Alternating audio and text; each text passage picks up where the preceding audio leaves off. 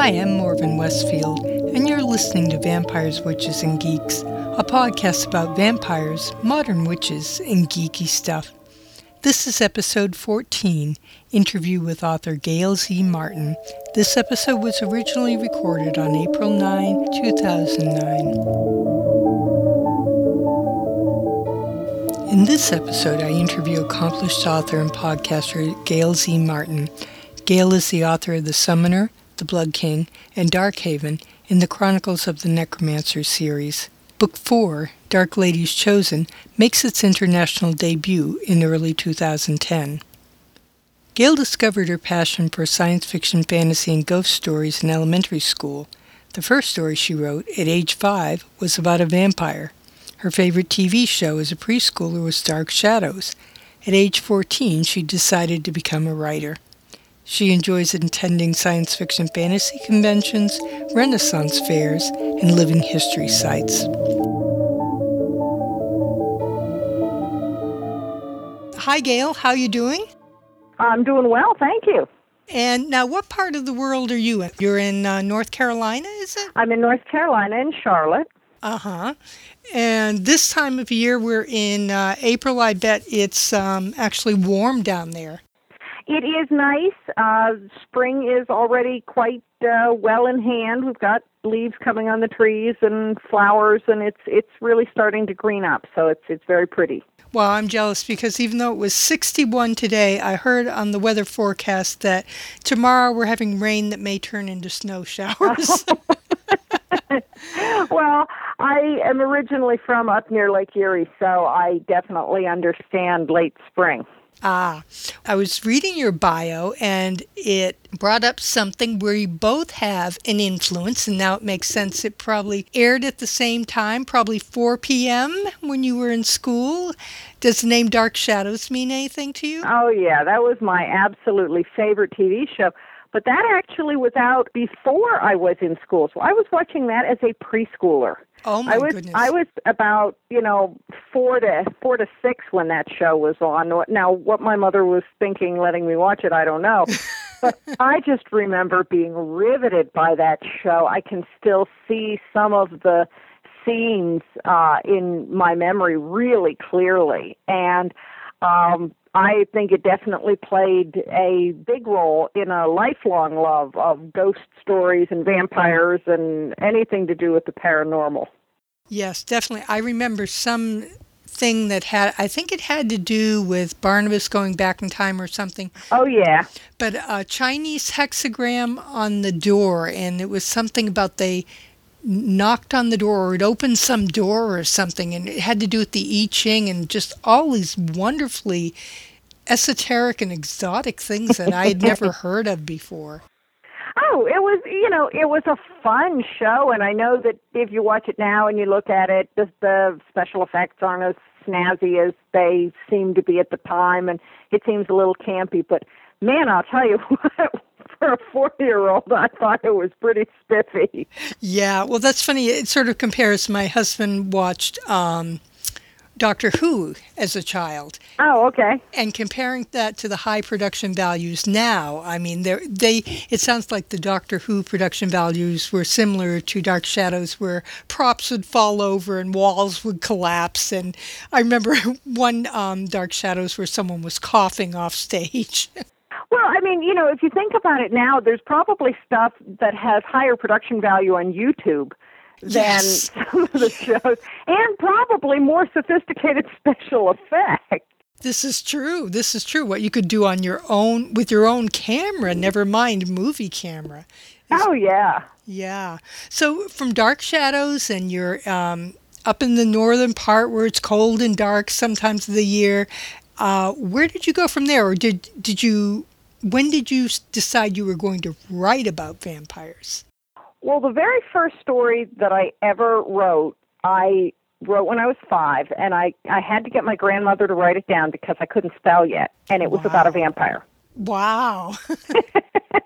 and so you know and then when i was on vacation with my family up in the adirondack mountains in new york uh i ended up buying a book of regional ghost stories and they were just the someone had collected all the oral traditions and written them down for that region.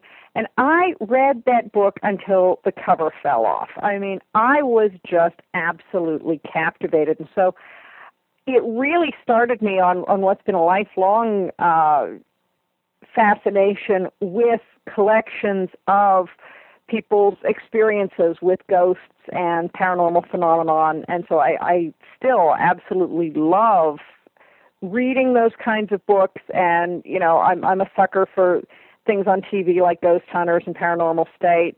Um, yeah, I've just always loved that. You know, that's another thing we share because anytime that I travel and I go to the regional section of a bookstore, I always look for the local uh, ghost stories mm-hmm. and tales and legends.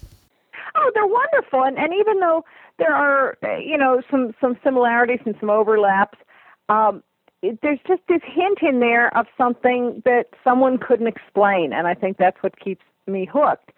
And then when I was in elementary school and, and well, we called it junior high school back then. They call it middle school now. Um, I would often have some you know, time after school before my mom could pick me up to take me home. And about a block away from my school was this big old cemetery, and it was over a hundred years old. It had absolutely gorgeous trees, and, and in the late spring, uh, rhododendron and azaleas that were just tree-like. They were so old and huge, and it had this fascinating range of headstones from you know, some people who were from the revolutionary times all through the history of the city. And i would just go up there and wander around and make up stories about the people whose headstones i was reading because there are all these tantalizing clues on old headstones where there'll be a phrase of something or there'll be a comment about something and you just wonder who was this person? You know this this person lived and died and had a favorite meal and uh you know sang songs and and had a favorite color. And and now all we've got is this stone. And i i've all i was just absolutely fascinated with the idea of wanting to know all of their stories. And i would i would wander up there and I never thought of it as being spooky or scary or morbid.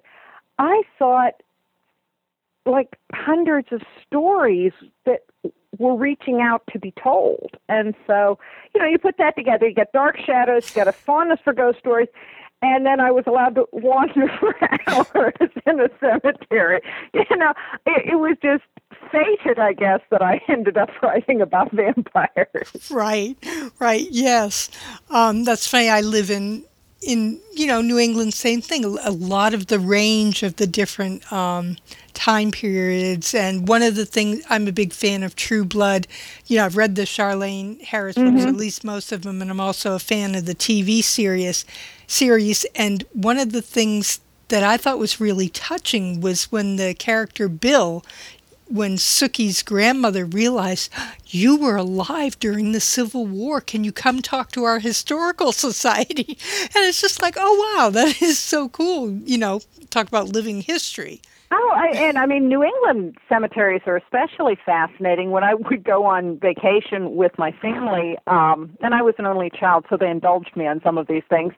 Um, if I knew we were passing by a historic cemetery, mm-hmm. that became a stop on the tour. Oh wow. because I wanted to go see you know some famous person's headstone or some cemetery that dated back to the 1600s and um New England is wonderful for that. Yes, definitely. Now, speaking of historical times, what is the historical time period in which your novels are set. Now, the first one I believe was called wasn't that? The oh, the Summoner, the, the Summoner, mm-hmm. right? Sorry. And then the the Blood King is the second, and then Dark Haven, that came out in February of 2009 is the third. Uh, the fourth book, Dark Lady's Chosen, will come out in February of 2010, and I'm already working on the next ones. Um, yeah. So it's I, in fact I just turned in the manuscript for Dark Lady's Chosen last week, so it's it's in production. Uh, but the time period for the Winter Kingdoms is roughly analogous to our late 1400s in Western Europe. Now, it's not Western Europe per se, it's uh, an alternative reality, but that's basically it from a technological standpoint. And I said it at that point because I wanted to set the books at a time before the widespread uh, adoption of gunpowder in Europe. Oh. So, you know, to me, once you introduce gunpowder, it takes a lot of the mystique and the romance out of it, uh, as well as it completely changes the rules of war, and it becomes much less personal, and you're able to do much more of the war from a distance. And yes. I wanted to be set still firmly in the era of sword fighting. Mm-hmm. So we've got swords and trebuchets and catapults, but we don't have gunpowder. Okay. Although we've got magic, which is wonderful for blowing things up too. this is true. Yes, yes. So yours is now. I, I don't mean to be insulting, but would someone say it was if it didn't have the vampires, would it be considered swords and sorcery? Oh yeah, absolutely. Swords and sorcery. I've also had it called Big Fat Fantasy because each book is basically the dimensions of a brick. Uh, um, but oh yeah, you've you've got swordplay and you've got vampires and shapeshifters and uh, magic and um, you know all, for me that's that's the makings of a good afternoon curled up with a book. Yes. And and and a very complex world that we get more and more familiar with as the books go on. For me as an author, that's really part of the fun is that even in a 600 page book, I can't introduce you to my whole world in one book. Right. So as the books go on, you get to see more and more of the Winter Kingdoms. For example, in The Summoner and the Blood King, you only get most of the books are set in Margolan and, Principality. You get a little glimpse of Isencroft, which is another kingdom, but you, that's you really get to see two kingdoms approach to things. As the books go on in Dark Haven and Dark Lady's Chosen, we get to see how things work in other places and how the differences are. And just like in our own world, uh, it location and history and climate and, and background make a huge difference. And so you start to get more of a sense of place uh, and how that varies. So for me, that that's a lot of the fun of gradually revealing uh, the world as the books move forward. Now, your vampires, mm-hmm. are, given your strong dark shadows influence, tell, tell, me a little bit about their mythos. Like, uh, can they walk in sunlight? No, they can't. Um, in in my books, they're the Vayash Moru. Uh, they are vampires. They are brought across in the traditional way where someone has, with intent, bitten them and exchanged blood. So, uh, getting eaten by a vampire doesn't turn you turn you into a vampire. Getting intentionally bitten and having that blood exchange does. They have some of the traditional limitations in terms of not being able to be about in sunlight. But because we do have an alternative world here where none of the existing religions from our real world are operative or have ever existed, then none of the, the things that a vampire hunter or a vampire opponent would use in our world, like crosses or stakes of a particular kind of wood or holy, holy water, water, right. works. They don't exist. Mm-hmm. You know, a dogwood stake is no better than an oak stake because it has nothing to do with the wood of the cross, you know. Right. And my Moru are not evil simply by nature of the fact that they are vampires. I don't happen to think that being dead makes you a bad person.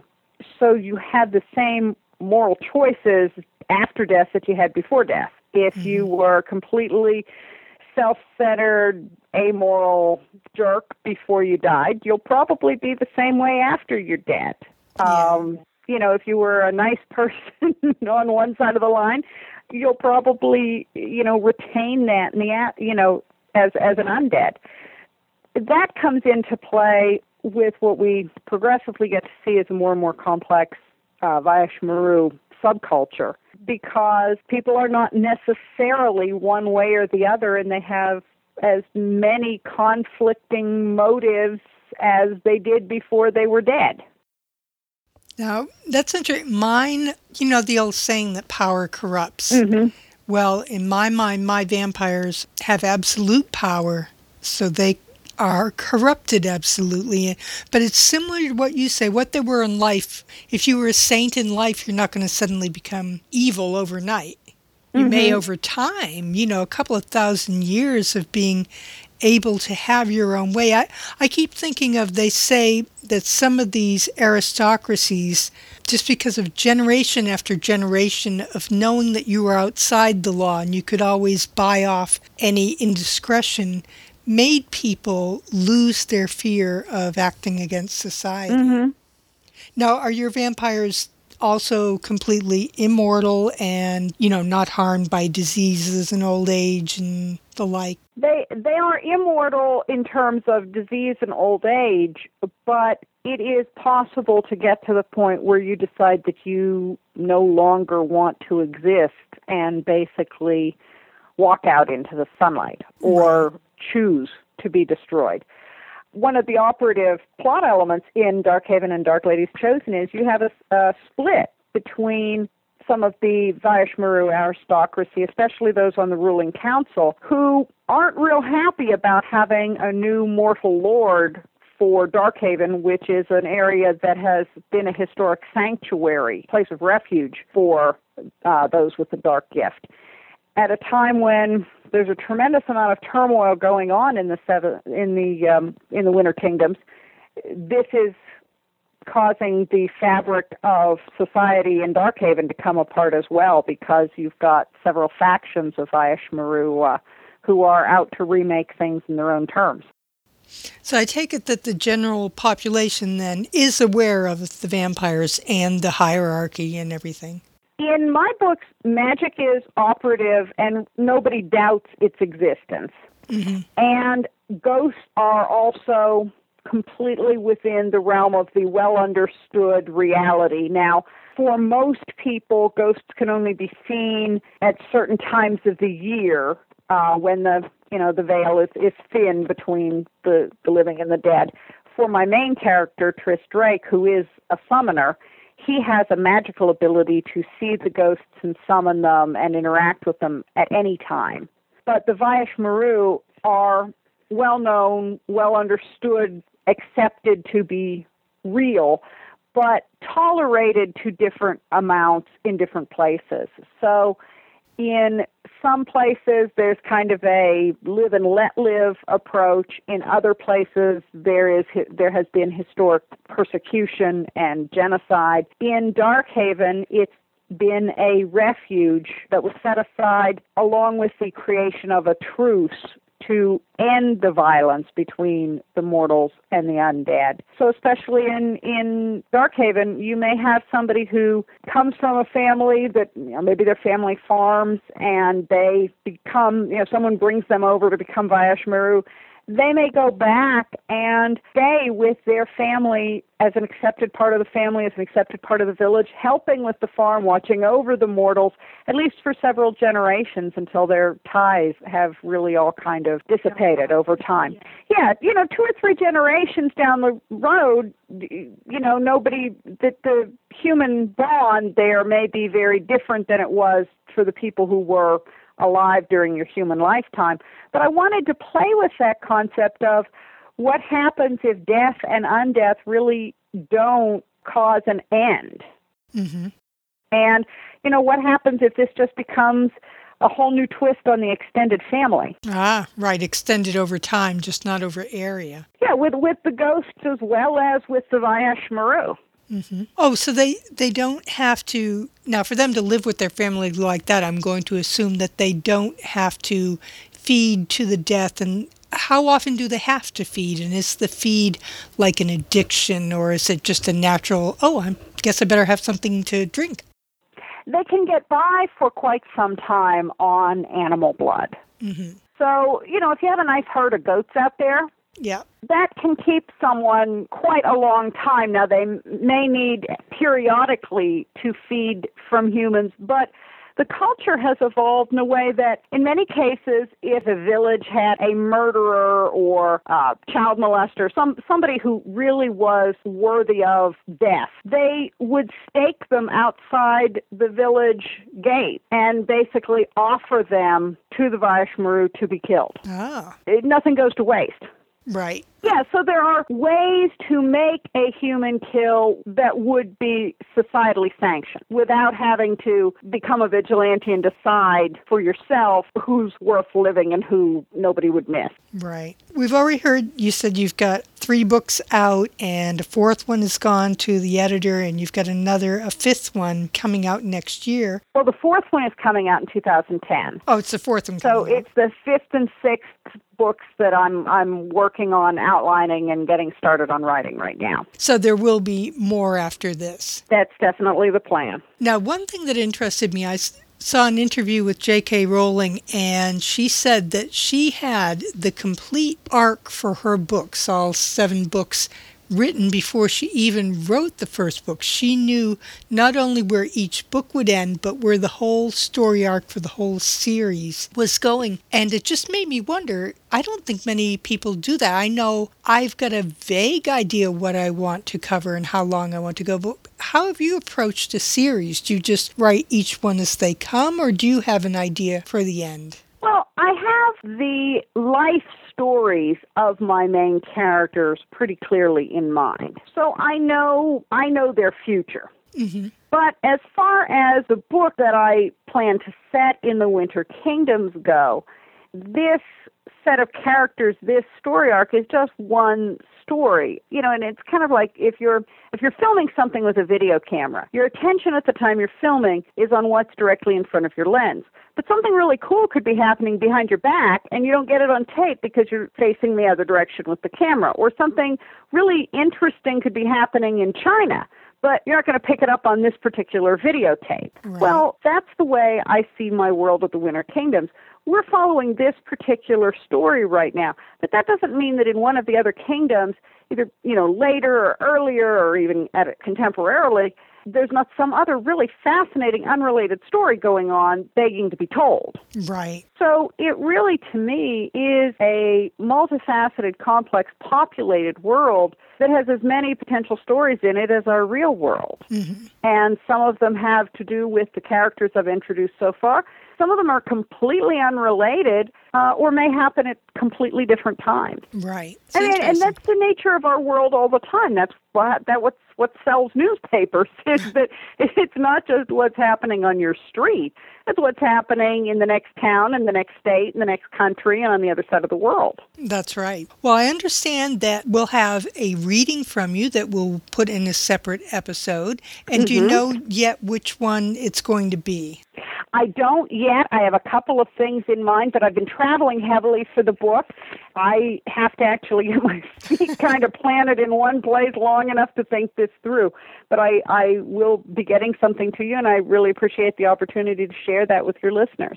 Good. That will be a nice surprise for us. And speaking of traveling, are there any major conventions or appearances you're going to be making over this summer of 2009? I've got a pretty active schedule. I'll be doing RavenCon in Richmond, Virginia at the end of April, and Balticon in uh, Maryland in May, and then Con Carolinas here in Charlotte in early June. Take a little bit of a break over the summer, and then in early September, I'll be at DragonCon down in Georgia. And later in September, I will be at FantasyCon in Nottingham, England, which I'm really Ooh. excited about. That's going to be a, a really interesting trip. And I'm a guest of honor for FantasyCon, so that's kind of cool. And then uh, late in October, not only will I have my Days of the Dead blog tour, but I'll also be appearing at the Carolinas Renaissance Festival. And of course, on June 21st, as always, I'll be doing my online Hawthorne Moon event, which is where you can get all the sneak peek for book four, uh, which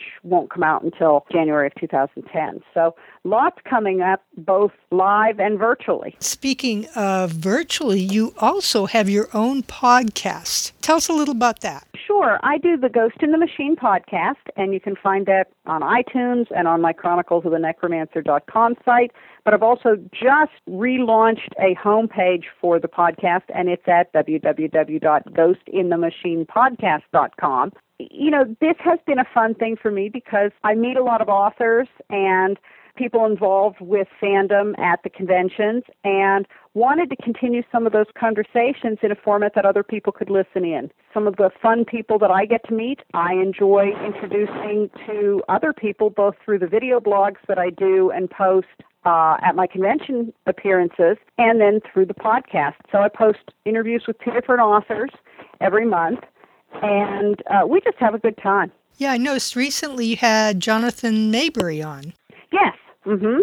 And I've met him at a couple of conventions myself, and he writes some nonfiction about vampires. I don't think he hasn't done any fiction on vampires, has he? He writes a, an array of fiction, but he is very well grounded in the nonfiction mythological legend background of all things paranormal. So he was a lot of fun to have on, on the podcast. Yeah.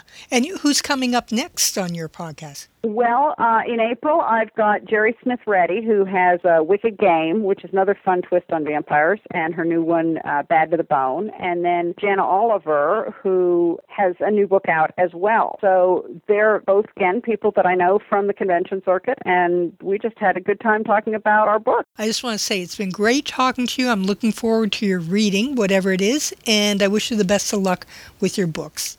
Well, thank you so much. I, I really appreciate being on the show and uh, great to talk with you. Thank you so much.